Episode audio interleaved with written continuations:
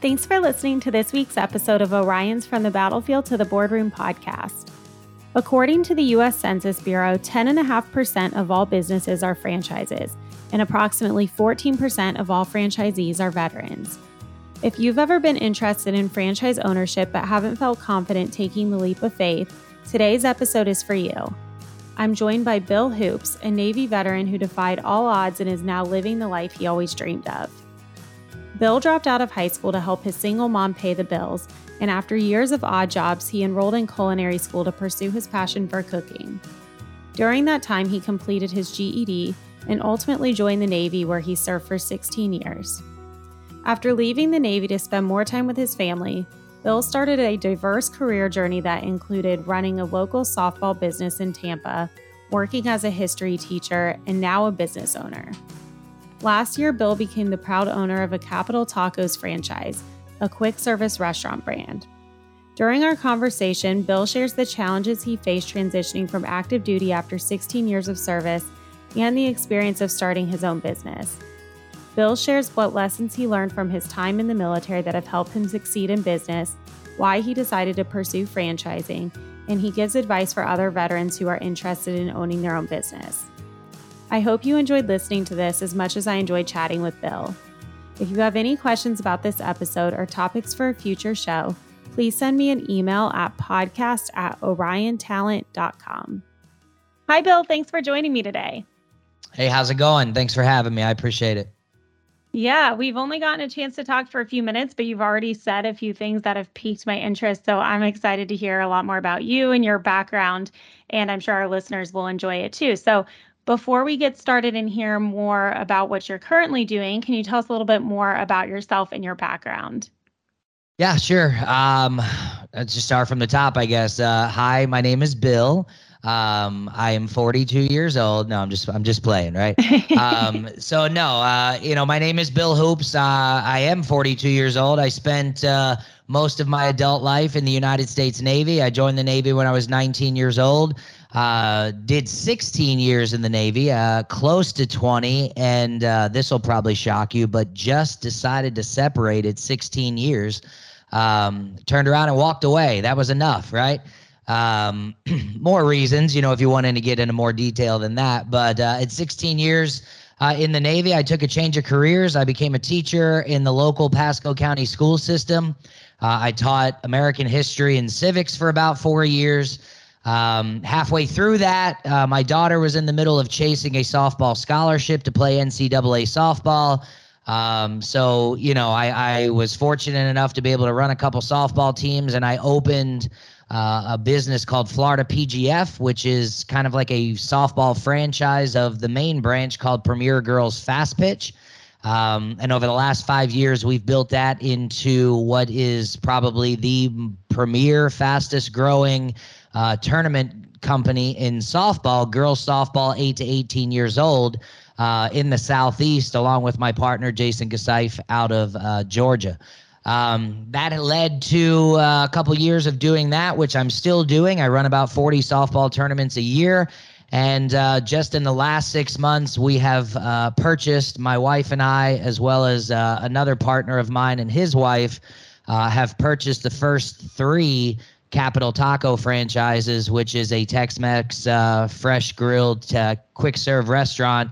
Started here in the Tampa Bay area. They got five restaurants here, and they started franchising and have quickly expanded uh, to a lot of different places all over the southeast. But we will be opening franchise restaurant number one in Trinity, Florida, uh, in just about 30 to 60 days. I've been married to my wife, Alicia, for the last uh, 18 years. We're going on 19 years knowing each other.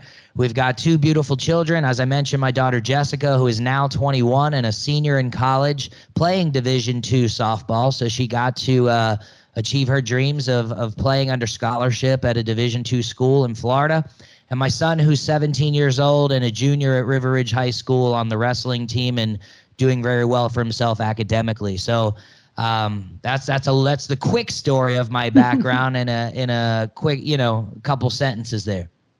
Awesome. Well, thank you very much for sharing that. And I think what's so cool about this is that you hear all of this awesome stuff that you're doing. So I didn't really know as much about the softball. I saw the Capital Tacos franchise yeah. and I saw that. I didn't know that you had um, background with having other business ownership opportunities. So that's really cool. But yep. one thing I want to kind of zoom in on is that I, when um, we have a third party person who kind of put me in touch with you, which was awesome yep. because I wouldn't have found you any other way.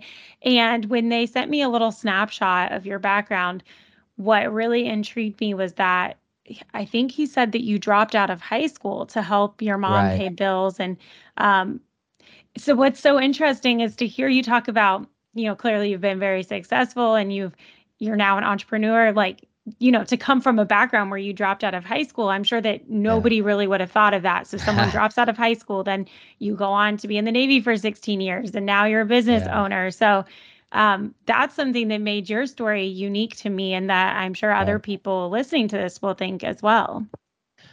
Well, listen, yeah. So, so we can dig into that. So, um, you know, my mother was brilliant, amazing. She taught me so many lessons of who I get I get tied up when I tell this story. So, um, she taught me so many lessons of hard work and and what it takes. So, at a young age, her and my father split up. Right, I bounced back and forth from Florida to New Jersey, visiting him, and you know, kind of that. Uh, you, you know how that looks, right? Custody mm-hmm. battles, all that stuff. So. Um, at 13 years old, I woke up one day, four days before Christmas, and you know, I got a phone call that said my father had committed suicide. Um, so that was it. That was a wrap. My whole life had changed in that moment on that one day.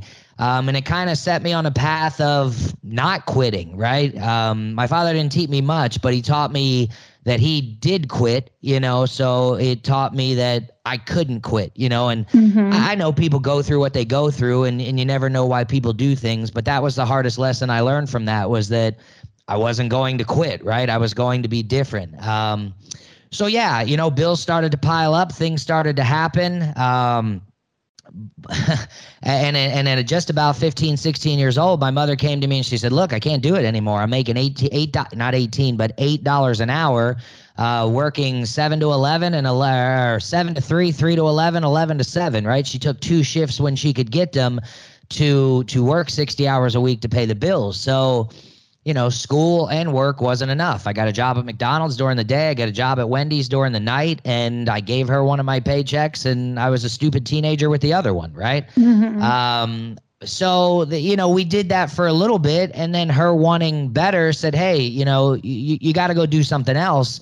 Uh, while working, let's let's see what we can do. And we looked and we looked and we looked, and so we found a program called Job Corps, which is run by the Department of Labor. It's for kids kind of in this situation where you can go pursue uh, a GED and, and a technical degree while still getting a little bit of a paycheck and things like that. So at 16 years old, not knowing nothing, just left high, just left high school, I got on a plane uh, to Morganfield, Kentucky, and I went to Earl C. Clements Job Corps Center and you know, they sit you down and they say, hey, uh, you know, what do you want to do? And they had things like construction and, and plumbing and, you know, all these labor things, which, you know, that's great. I appreciate everybody that does that. But out of the things that I saw, what intrigued me the most was culinary and cooking. And, you know, so I did that. Um, and I took, I was there for 11, 12, 13 months, something like that. I completed my GED within a couple weeks of being there went through the culinary program, got a base of how to do it, went back home, and at 17 years old,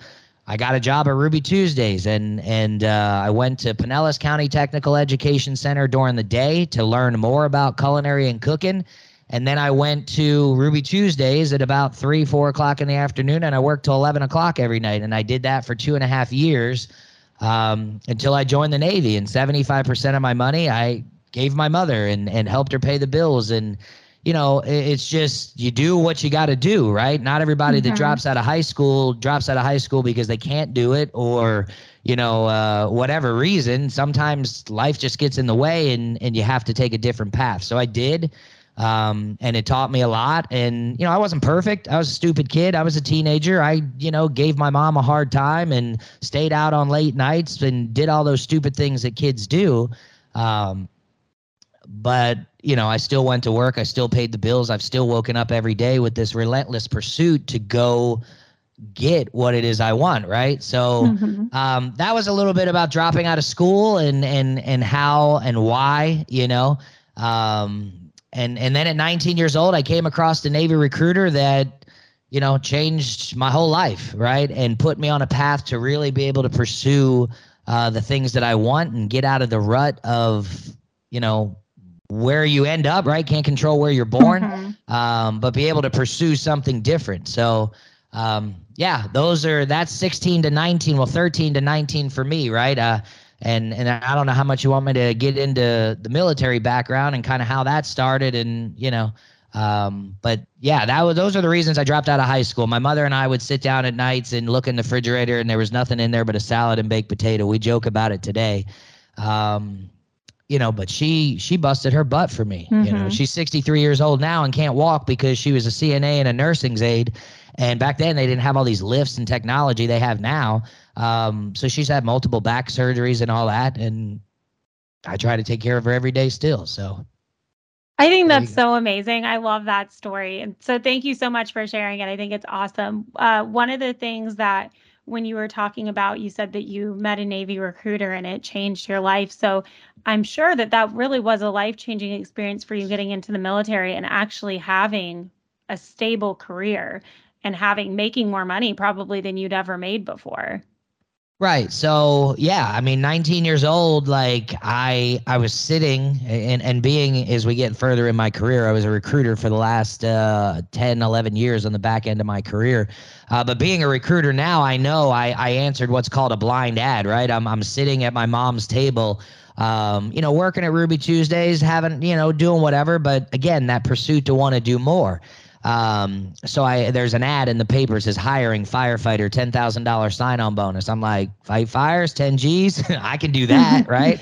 Um, so I did, and I answered the phone, and they said, Hey, USA Navy, you know, how can we help you? So I responded back, How can you help me? Right. Mm-hmm. Um, well, lo and behold, a half hour later, I got a call from a guy named NC1 Whitfield, who's now, you know, Master Chief Whitfield, probably retired at this point uh, but he said, Hey, shipmate, you know, come on down. This was, I don't know, December 17th, 18th. Um, so I went down to his office. I took a little practice ASVAB test, answered all the medical questions, did what I needed to do. Three days before the new year, I'm at MEPS on deck, uh, you know, um, making goal for the command at that point in time, probably. Um, and I joined the Navy. I didn't ask nobody. I didn't consult with nobody. I didn't talk to my mother. I didn't do anything. I just said, you know, again, I'm going to be able to make more money than I've ever made doing this. So I'll be able to send more money home and this will be great for everybody.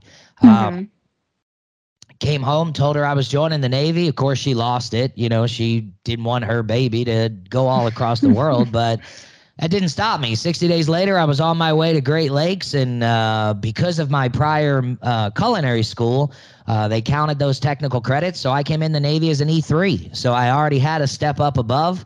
Um, went to boot camp, went to A school, you know, uh, got assigned to a fighter squadron out of Virginia Beach as a AK at the time, supply and logistics.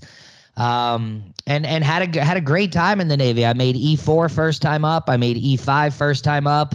Uh, 2003 is when I met my wife. Um, I moved into the apartment upstairs of her. Just got off deployment. I'm like, I'm not living on a ship anymore. I want to get an apartment. So I moved in the apartment upstairs of her, and that turned into a 20 year marriage, which I could take a whole nother nine podcasts for to explain. Um, you know, but I met my wife in 2003. I was up for orders in 2003. I was going to come back to Florida for recruiting, but I said, hey, you know, um, you're going back home. She was graduating from a school in Virginia. I said, I'll go to North Carolina to recruit. If it works out, great we'll we'll go live this happy life together. If it doesn't work out, well, I'm a single sailor. I can survive anywhere. You're at home with your family, no big deal.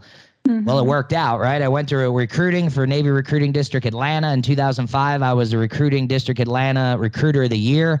I got meritoriously promoted to E6, so I'm five and a half years in the Navy, and I'm a first class petty officer at E6. Like it was quick, right? Um, some 25 years old making, you know, what an E6 at five and a half years makes. I mean, that's 60, $70,000 a year with a family, you know? Mm-hmm. Um, so it was great. And, and, you know, but that's when I hit my brick wall. Took me seven tries and, and seven years later, uh, to make chief petty officer. But I eventually in 2012 made chief. Um, and that was, that was, I mean, it doesn't get any better than that if you're in the United States Navy, in my opinion, right? Like that's, that's uh, the the you know the mark of all marks in my opinion. I still got mm-hmm. my anchor around my neck today. Um, but yeah, that's where it all shifts, right? In 2012, when I made chief, 2013, 2014, um, my wife and I were up for orders, and and they wanted to send us on the West Coast, and they had everything West Coast, West Coast, West Coast. Well my wife was just graduating out of her school. You know, she's 27 years old, wanting to start a career. My daughter's going into high school. Um, she's chasing a softball scholarship. So in 2013, we decided to buy a house in Florida because we were currently stationed in Florida under orders, Navy Recruiting District, Miami. Um, and we decided to buy a house in Florida. And, and we said, well, no matter what, we'll make a decision. Either I'll go and be a geo or you know, um, we'll just do what no sane person in their world would do, and we would separate from the military at 15 and a half years. Um, so we did. We went 2013, we went 2014, we got to 2015. I was up for orders. Um, and and nothing just fit. It sounds crazy, right? You would think, man, that retirement, those benefits, mm-hmm. all of that stuff, like you just got to suck it up, right? Um, but my kid was just getting ready to start high school, and I had another kid who was just getting ready to start middle school. So here was my choices: go be a geo bachelor and just go suck it up for a retirement, right?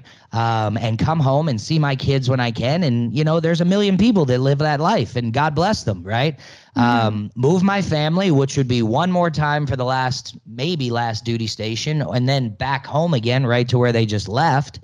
Um, uh, uh, those were kind of the options, right? So, having not grown up with a father, uh, having not grown up uh, with that resource, um, it was that reason, that reason, and that reason only. I decided to get out of the Navy at 15 and a half years as a chief petty officer, probably one tour away from retirement. Um, I didn't want to disrupt my wife and my kids and what they were doing. And there was no way in the world that when prom came around and my little girl got her heart broke, I wasn't going to be there. Yeah. I think that's really awesome too because again, like you've said multiple times, nobody would expect someone to get out of the military before retirement. And some people would look at that and say that's crazy, but obviously you have reasons that are so deep rooted in who you are because it happened at such a young age for you with your own dad that it yeah. kind of shaped the dad that you became and the decisions that you made for your family. And so, you know, who's to say right or wrong? Obviously everyone makes different decisions based on, you know, the resources that they have available sure. to them. But I think what's cool is that, you know, you did give up those things that you could have had with the retirement and the benefits and things, but it's almost like you gave it up and then have found another way to add income to your life so that you can still, you know, live the life you want to live with your family, even though you did decide to get out of the military before maybe most other people would have. No, and and you know that is the fortunate part, right? Like I got out and I took a chance, right? Mm-hmm. I, my wife and I took a chance. We took a chance with everything that we wanted to do. And, you know, um, had these other things not come to fruition, like we still would have been able to have, you know, the life that we wanted as two teachers in Pasco County, right? Like you manage your finances, right? You do what you got to do, like you live a good life, right? Mm-hmm. Um, but we were fortunate along the way through softball and and some luck and meeting some good people and and then just hard work and determination of delivering a good product to the community that you serve um, so that that builds and grows over time. So yes uh, we did take a chance on getting out but that was my whole thing. When people said to me why are you doing this? my my response is look i've got my whole life to make money. I've got one chance to make an everyday and immediate impact to be a father. And for me and me alone and my decision that was easier and and i wanted to do it in person more than i wanted to do it you know, over the internet or over the phone or or just on weekend visits or things like that. So that was that was what I did and that was a decision I made and I was there for every day of that and and I coached her in softball and and uh, you know n- now she's thriving and she would have thrived either way. I mean, she's mm-hmm. a strong, independent woman. Um, I just got to be a part of it, which was yeah. really really important to me and and my son's stuff as well. You know, so that was it. That was the reason we did it, and we did and. You know, so now here we are, and and you know we can talk about how that led to uh, where we are now, I guess, right? Yeah, definitely. So I kind of want to know because you've touched on softball. You said that it was like some sort of franchise that you had, but was that at the same time that you were teaching? Or I guess maybe talk me through to give me a little bit more of a timeline of what you did when you separated. Like your first day when you said, nope, I'm not going to take these orders, I'm going to separate. What did that look like? Sure. So, um, you know, you have to. Uh, for softball, you have to go a little bit before that, right? So my daughter started playing softball in 2010. I got out of the Navy in 2015, right? Mm-hmm. So she started just in Little League. Little League was Clearwater Little League. Hey, you sign up, your kid goes out, practice a couple nights, play a couple games, no big deal. Um, couple weeks into the Little League season, the coach got sick, didn't want to coach anymore. The team was going to be disbanded. They asked and sent out for parent volunteers. I volunteered. I said, Hey, I've never coached softball before. I played baseball as a kid. How hard can this be? Lo and behold, it's the hardest thing I've ever done. Right. um, but, well, you know, whatever. Um, so, anyways, fast forward five years. I coached her in 10U. Then we found out what travel ball was. I coached her in 10U, which is 10 and a, 9 and 10 year olds. I coached her in 12U. Uh, 12U, we're traveling to Indiana to play softball, whatever. The team separates and breaks up. We come back in 14U my buddy says to me, Hey, you want to coach again? I said, Sure, but it has to be something different, something that's not in Florida. So I went national. I found an organization called the Firecrackers that wasn't in Florida at the time. They were mainly based out of California in the West Coast. Called the gentleman, asked him if I could use his name and his brand. Uh, we did a bunch of interviews. He agreed to let me. Uh, that led, fast forward 2015, 16, 17, and 18 to me um, leading, growing, and developing a firecracker organization in the state of Florida with 18 different softball teams from 10 years old up to 18 years old. Um, 2018, someone messaged me and said, Hey, you look like you have a pretty good impact on the softball world, at least in the state of Florida. Um, have you ever thought about running tournaments? And I'm like, no, man, I'm busy. I just got out of the Navy. It's 2017, 18. I'm trying to be a teacher. You know, I'm doing all of this stuff. Um, mm-hmm. So, you know, that tournament started in 2018. So let's flash back to your question. You just got out of the Navy. Tell me what you did the first day you woke up. Um, so I told my command, uh, 2015, I'm separating. You know, we went through the are you sure? Are you this? Are you that? We talked to detailers. We went through all that whole process, and it came down to yes, I'm getting out. So uh, went to the CO's office, got my separation eval, thanked everybody. You know, he gave me an amazing uh, separation eval and a brilliant recommendation letter um, you know, talking about essentially my last 15 years and character and all of that stuff. So, you know, they they did take care of me on that end on the way out. So, you know, I I do thank the people that that helped me for that. Um, but wake up the next morning and um, it is June and and I have got a job, right? I've been hired by uh, Pasco County Schools to start the school season in August. Um, so essentially, like I'm hanging out for the next two and a half months because it's softball season. I've got my savings. I've prepared to get out. We're we're ready to go. Um, and so we're playing softball all summer, and then I'm going into my new school, and I'm getting books, and I'm getting curriculum, and I'm learning, and I don't know if you remember the beginning of this story, but I dropped out of high school, right? Like mm-hmm. I'm not meant to be a teacher. Now, in the Navy, I did go on and achieve my bachelor's degree and I did go on and achieve my master's degree because my wife went and got a bachelor's degree and a master's degree and she pushed me uh, to be better. Like if you're going to have that level inside this house, then then I have to rise to that level and match you, right? yeah, um, yeah. Not necessarily competition, but being your partner, right? right? Let's both be on the same level. So mm-hmm. by her wanting and pursuing those things, it made me better by wanting to pursue those things. And I won't lie, she had to help me through a lot of that stuff because um, I just wasn't prepared to write, you know, 15 page papers in ELA and APA format and all that stuff. Um, but I learned and I did it, and and we left with that. So, anyways, um, now I'm a teacher, and I find myself at 37 years old teaching a bunch of sixth. Now I just got out of the Navy. I'm a chief petty officer in the Navy working with grown men and women and teenagers in the recruiting side. But now I'm teaching sixth graders world history about mummies in Tutankhamun and Mesopotamia and all of that, right? Um, so it was a transition, right? Um, but again, guess what? I just had fun with it, right? I, I mm-hmm. if this is where I'm at in life, is this is where I've put myself, if this is a decision that I've made, I got two choices, right? I can sit here and go, oh man, I'm a teacher. I can go, guess what?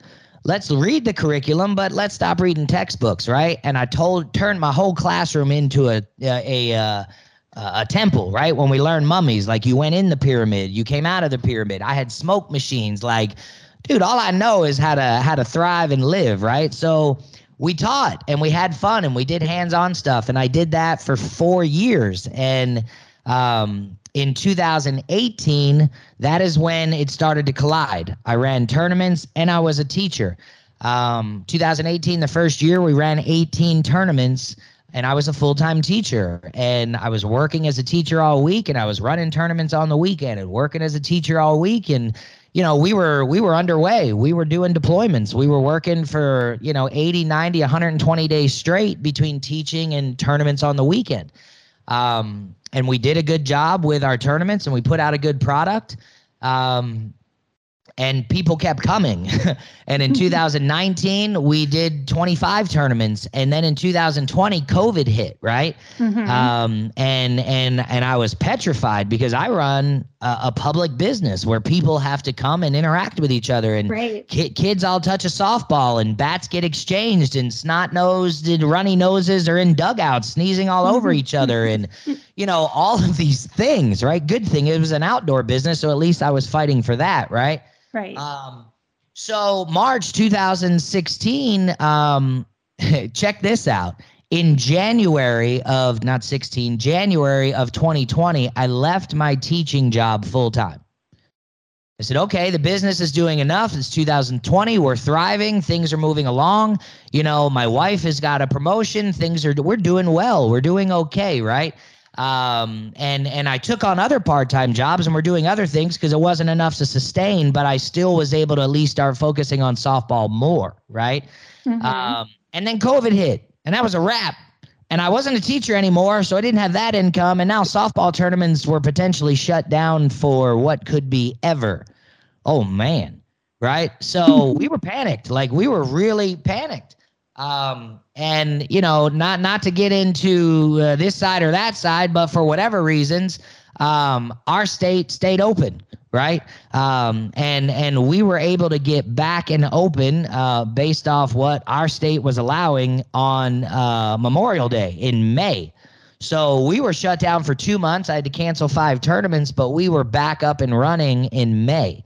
Um, and and word got out that we were up and running in May and we put tournaments up all summer, you know, and we were taking precautions. We were following CDC guidelines. We were not sharing balls. Kids were separated six feet in the dugout. Like it was, it looked funny, but we were doing what we got to do in order to be able to help these kids play the game because they had lost their school. They weren't in school. They weren't having kid interaction. So they wanted to get back on the field, right? Um, so word got that we were open and everybody came I mean, it was just a flood. Teams from Michigan, Washington, California, Pennsylvania, Texas, like everybody came. And that summer and fall of 2020 for us was, quite frankly, our best year ever. And since then, we have been able to retain about 40% of that business that came from out of state because they saw what kind of program we do here in Florida, how we run our tournaments, the quality of our officials, how we take care of fields, our you know, mm-hmm. we built a a business, right? So now um, it's 2022 and this business has been going for 5 years and we now run 40 tournaments a year um, I have a head of officials who staffs over 115 umpires every year. I've got a full time staff of about six different guys that rotate in and out to help me with these tournaments. Uh, and we run tournaments from uh, Fort Myers to Jacksonville to Orlando to Panama City.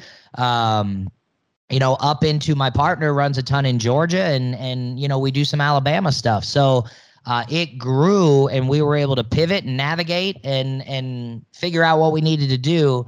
Um, and now in 2022, I, I feel comfortable saying we've got one of the biggest thriving tournament companies in all of the Southeast, potentially, you know, coast to coast. But mm-hmm. I'll let our clients judge that, right? Yeah. Well, so what I think is so cool about this whole story and the evolution of how you went from just having a daughter who played softball to having a business that revolved around softball is just really cool because you know you do have some people who from a young age they know exactly what they want to do when they right. grow up we'll say so you know they some people even want to join the military from the time that they're younger whether it be because of a family history or um, just something that they feel um, led to do and so you know they might do that and then they want to do something similar to what they're doing in the military when they get out and then they just continue to sort of progress along that line of what they're doing, which is great. There's nothing wrong with that. But I think what gets people stuck a lot of times, whether it's when they're transitioning out of the military, going into college, leaving college, is that if you don't have something that has been a passion of yours for your entire life, something that you know you want to do, people yeah. get stuck because they're like, well, what am I supposed to do? You panic. Yeah, it's your point. And so, what I love about this whole story is just how diverse your background is. You know, you um, because of life circumstances weren't able to stay in high school and then you went on to culinary school and the navy and then softball. I mean it's just really a teaching. It's just so cool because i don't think i've ever talked to someone with such a varied background. It's just it's awesome. I love it. Well we haven't even started talking about capital tacos yet. Yeah. Yes exactly. So now i am curious about where capital tacos fits into all of this Right, right. So, uh, I mean, again, for me, it's, you know, people say to me, they're like, hey, why don't you ever rest? And I'm like, what do you mean? Why, why don't you ever move? Right. yeah. Um, it, it's crazy. Like most people would say, ah, it's the end of a long workday. I want to sit down and relax. Like to me, if I'm sitting for too long, something's wrong, right? Mm-hmm. Um, so so I take you back to 2013, where I mentioned me and my wife decided to buy a house, right? Um, and and here's where you can call it luck, you can call it coincidence, you can call it uh, the the blessings of our good Lord above. Um, but here's where some great timing things have really come into play. In 2013, uh, we were in a housing uh, craziness, right? But it was on the bottom end. So my wife and I were able to buy a three bedroom, two bath house with a beautiful 15,000 gallon pool on, on a nice piece of property. Uh, for dirt cheap, right? In a great community with a great school district. And the housing prices at that time were just crazy on the other end of what they are now, right? Mm-hmm. Um, so fast forward to 2022, you know, um, we sold that house. And in 2013, when I told my wife I wanted to buy a house, I said, look, here's what we're going to do. I said, we're not in a position right now to be able to have a ton of savings because if we get out of the military, we're going to take a pay cut and we may need to use that savings. So we're going to buy a house right now. We're going to take that chance. We're going to stop renting. We're going to stop doing military base housing. We're going to go buy a house and just, this is it. And I'll be honest with you, my hopes were that in 10 years that house would rebound and make me maybe 50, 60, 70,000 dollars so I could go buy a food truck because food um, probably because at a young age we didn't have a ton of access to it and then as a teenager I got a bunch of training on it. I mean, I didn't do food in the military, but I've always been drawn to cooking and helping and doing all of that. Mm-hmm. So my goal was, you know, I'm going to set myself up at 2013 so that in 2000, you know, 17, 18, 19, we would have, you know, one of two things. We can either take out a home equity loan if we ain't making it so that we can survive, right?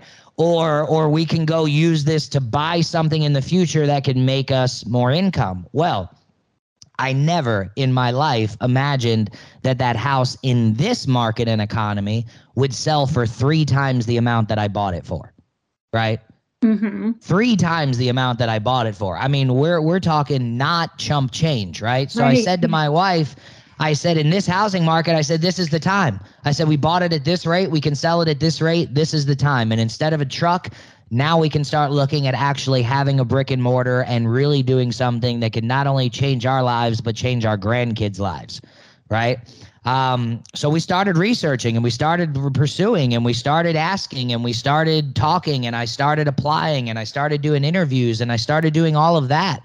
Um, and we found several brands that that really hit what we were looking for, but um, Capital Tacos wasn't franchising at the time. And then in January of this year, boom, it came across Facebook looking for a great franchise. Want to get into the Tex Mex QSR site? Well, yes, sir. Yes, sir, I do. Thank you.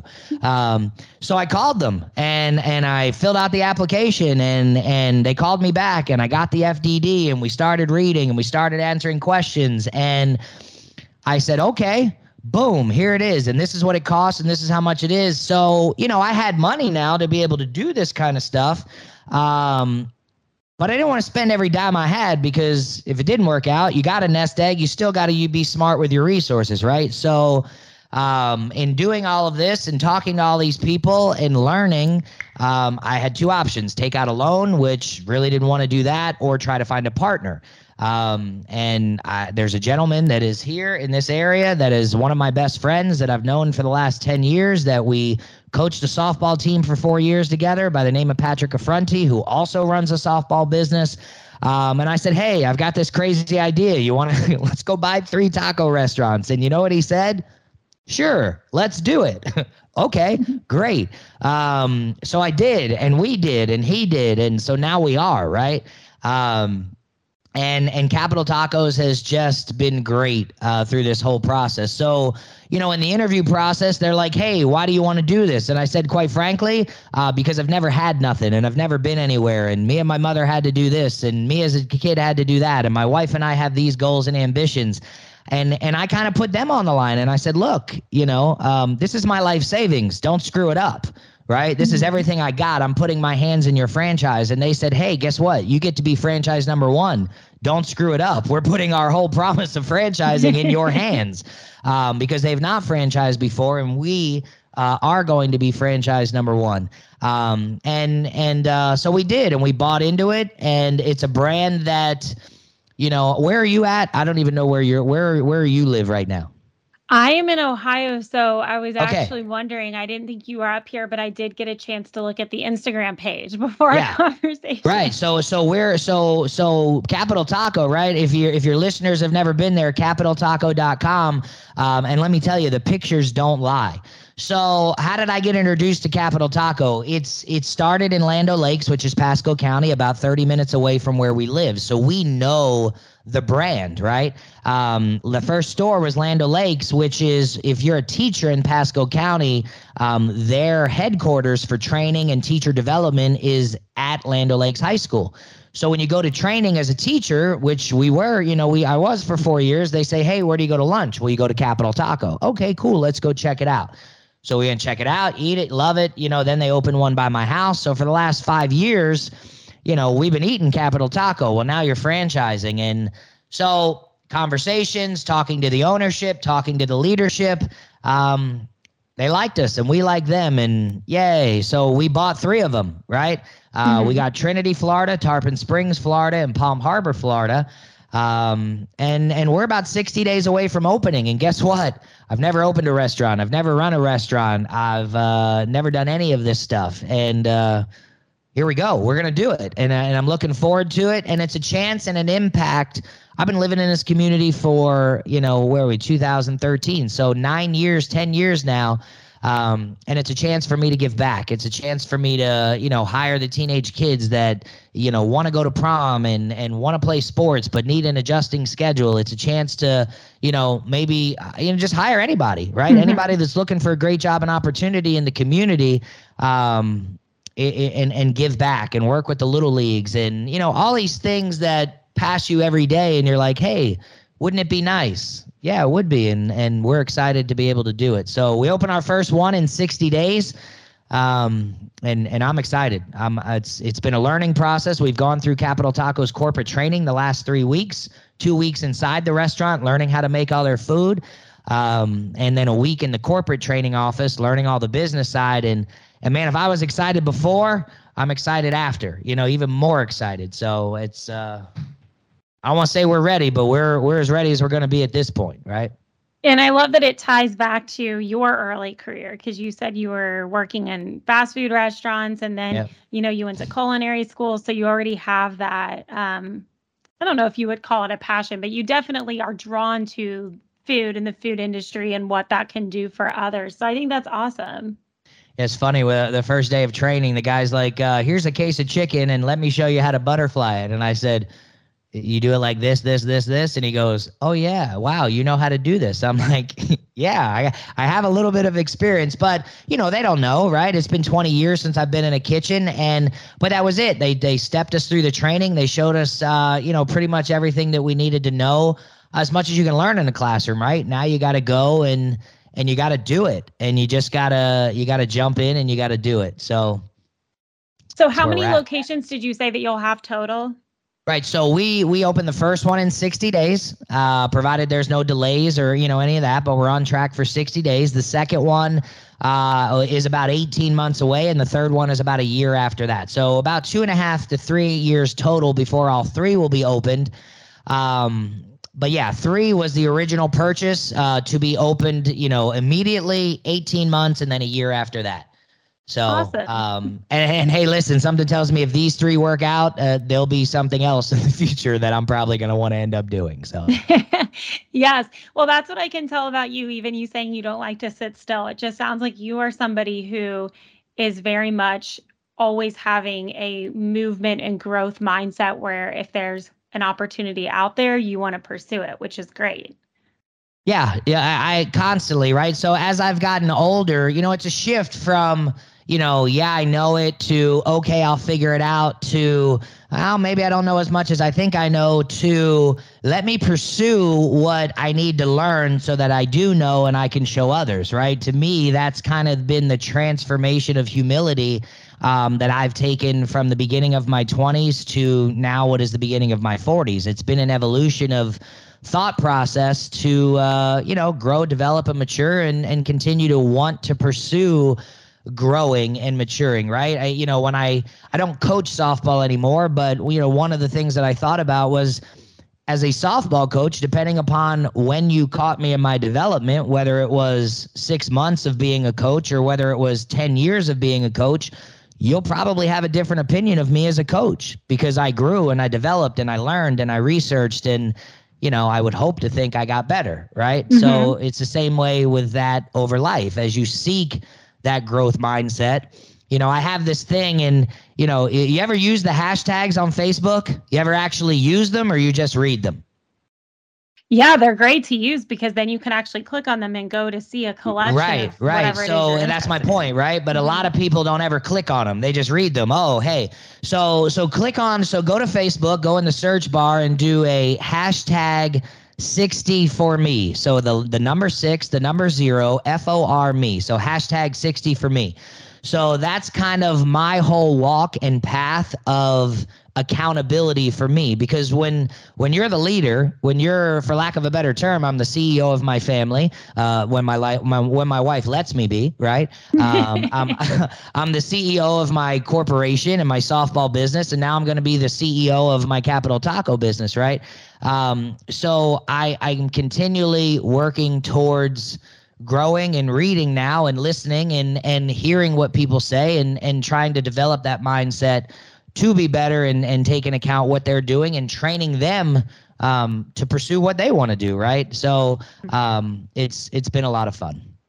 Awesome. Well, that actually kind of leads me to my next question because you said that you're interested in reading and listening to what others have to say. So just really just you know continuing your education outside of the classroom just things right. that you can do to better yourself in your business so if there are people who are interested who are listening they're interested in becoming a business owner or franchising, entrepreneurship, really any of those things. Is there right. are there resources or steps that you would recommend that they take in order to get started? I think usually it's just doing something, but Sure. but what would you recommend? Sure. So I, I just want to touch on that last point again, real quick, right? So that 60 for me thing, if you go there, that is a resource I use for me it's my accountability, right? So, so that was my point there. When when you're the CEO of something, there's not really anybody unless you have a board, which I don't have a board right now, telling me, hey, you need to be accountable to this. So I post on Facebook, I put the hashtag 60 for me on there, and when these memories come up in a year I'm like, hey, that's where I was a year ago. Are you at the same spot? Do you need to improve? Are you holding yourself accountable? So I use that hashtag to kind of tell my, it's, it's weird, right? But I, I tell myself my story so that it's a measuring tool for me on where I'm at, right? Oh, so I if you have that. five minutes, just rifle through that, right? But resources.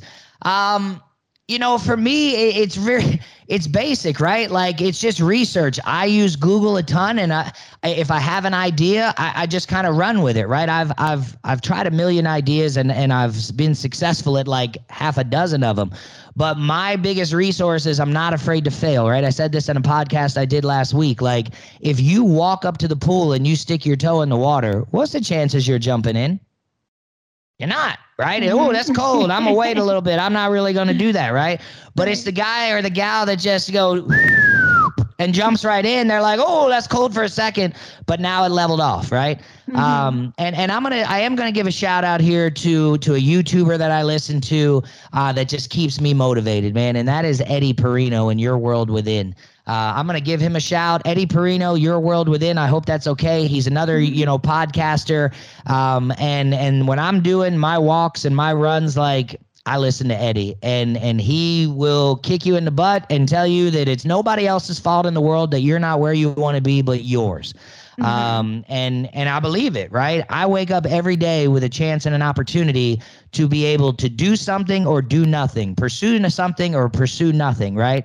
Um, so I listen to Eddie. Um, I, I read um, leadership books, right? I've got here, uh, you know, I, I, you, you probably lost my my audio for a second, but you know, all of all of the Maxwell books, right? I've got uh, a, a men's study Bible, Transformed. I went through that series. Um, you know, uh, Chris Hogan does a book called Everyday Millionaires. I've read. Um, you know, all of the Shark Tank people, their Rise and Grind book with Daymond John. Like, I hope it's okay. I'm calling all these people out. oh yeah, for Um, sure, definitely. But these are these are a lot of the things that I do, right? And you know, my my uh, picture on my phone is me and my wife and my kids um, when I was 30 pounds heavier than I am now. Because every time somebody calls me, I want to be reminded of what I was and and where I'm going and what I want to do, right? Um, so uh, if you're interested in franchising, my advice would be just start researching franchising. I, I've never done it before. We we had very little guidance or direction on doing it. I started with Google. I, I look around to try to find brands that I like that maybe aren't as popular that I can grow into, right? This is our first one. So we'll see if I'll have a second or third one. But you know, those those are the guys I listen to. Those are some of the books I read. Um, I rely heavily um, on, you know, the training that I got in the military and the Navy, like you know, put your put your uh, sheets at a 45, right? Make sure your Mhm. socks and your shirts are pressed. Make sure you tuck your shirt in and you know you're well groomed when you go out. Look somebody in the eye when you shake their hand. Like be the person that you say you want to be. Don't just say you want to be it. And I, I find that most times people do not find success because they either have experienced failure and feel it's not for them and can't get past that, or they've never even shared their ideas. A lot of ideas don't ever come to fruition because people don't say them out loud, right? Mhm. So, yeah, yeah. And I, I love your whole story because it's just really a testament to the fact that if you have the desire to succeed, you can. And it doesn't matter what your background is or, you know, what you went through as a kid. And, you know, you talk about all the time like generational wealth and generational poverty and how it's just cycles that repeat themselves. And uh, you really broke the cycle. And so it's really cool to hear from that. Yeah, I mean, listen, there's there's a whole nother story on a whole nother day, right? That um, you know, I, I I try not to talk about all of the bad stuff in life, right? Like bad stuff happens. Like I lost my Mhm. father at a young age. My sister passed away when I was 21. Like, you know, there's a on on my father's side of the family, there's a huge uh, you know, drug uh history, right? But you know you have a choice every day you wake up right and and you you can go chase this or you can chase that right um, i have stayed out of trouble my adult life because i listen to that spidey sense in my stomach when something doesn't feel right you don't do it you question it see something say something you know all of those things um, I have messed up in my life. You know, you've got to hear the good stories here, right? Uh, this is a wonderful guy who does all these things. I've tried and I've failed. I've messed up. I've had to learn and grow. I, I've, you know, been short tempered at times. Like, we're all human beings and make mistakes, but I wake up every day, at least, you know, in the last couple of years. Um, heck, we didn't even talk about that. 2020, you know, uh, I, I, got into a huge car wreck, which has propelled the last two years of my life to really look and and see who and what that I want to be. And it's changed my whole thought process, how I treat my kids, how I treat my wife, how I live my life. And I was good before, um, but I've really made it a conscious effort to focus on helping other people. I believe if you do a good job and deliver a good service and inherently believe in taking care of people, um, everything you want or need will be a product of that. So as long mm-hmm. as you go mm-hmm. out and take care of people, um, in turn, people will k- take care of you, and you then have to go live your life, right? You get in. No one gets an instruction manual. You got to figure out what your left, right, left is every day, and and pursue that. So. Oh, I love that. Thank you so much, Bill. I think you've shared so many great things with us, and I would love to have you back once you get your businesses up and running. Sure. And just hear how things are going. I think that's really cool, and I'm excited for you. No, I appreciate it. I, I appreciate appreciate you having me on. I appreciate Capital Tacos and and Connor uh, that that made this connection to be able to speak with you. Um, and I will tell you the the same thing that I told the last gentleman that I spoke with. Right, you, you I thank you. Like you are doing a service uh, for military veterans and military people um, that are making a transition. That transition, no matter how well prepared you think you are for it, no matter how many TAPS classes that you take, um, you you need to be more prepared than you think you are mentally, physically, emotionally, financially. Um, getting out after 15 and a half years, you know, you heard the good side of that, but there was certainly uh, a transition for that. So, so thank mm-hmm. you for giving military veterans that are, you know, a voice uh, and continue to do what you do. Um, I appreciate you as well. Thanks for listening to this episode of Orion's From the Battlefield to the Boardroom podcast. Make sure you subscribe on iTunes, Google Play, or SoundCloud so that you never miss an episode. We'd love to hear from you, so if you have any feedback, please send me an email at podcast at oriontalent.com. Our goal is to help all military job seekers through their transition and beyond, so make sure you share our show with your friends. See you next time.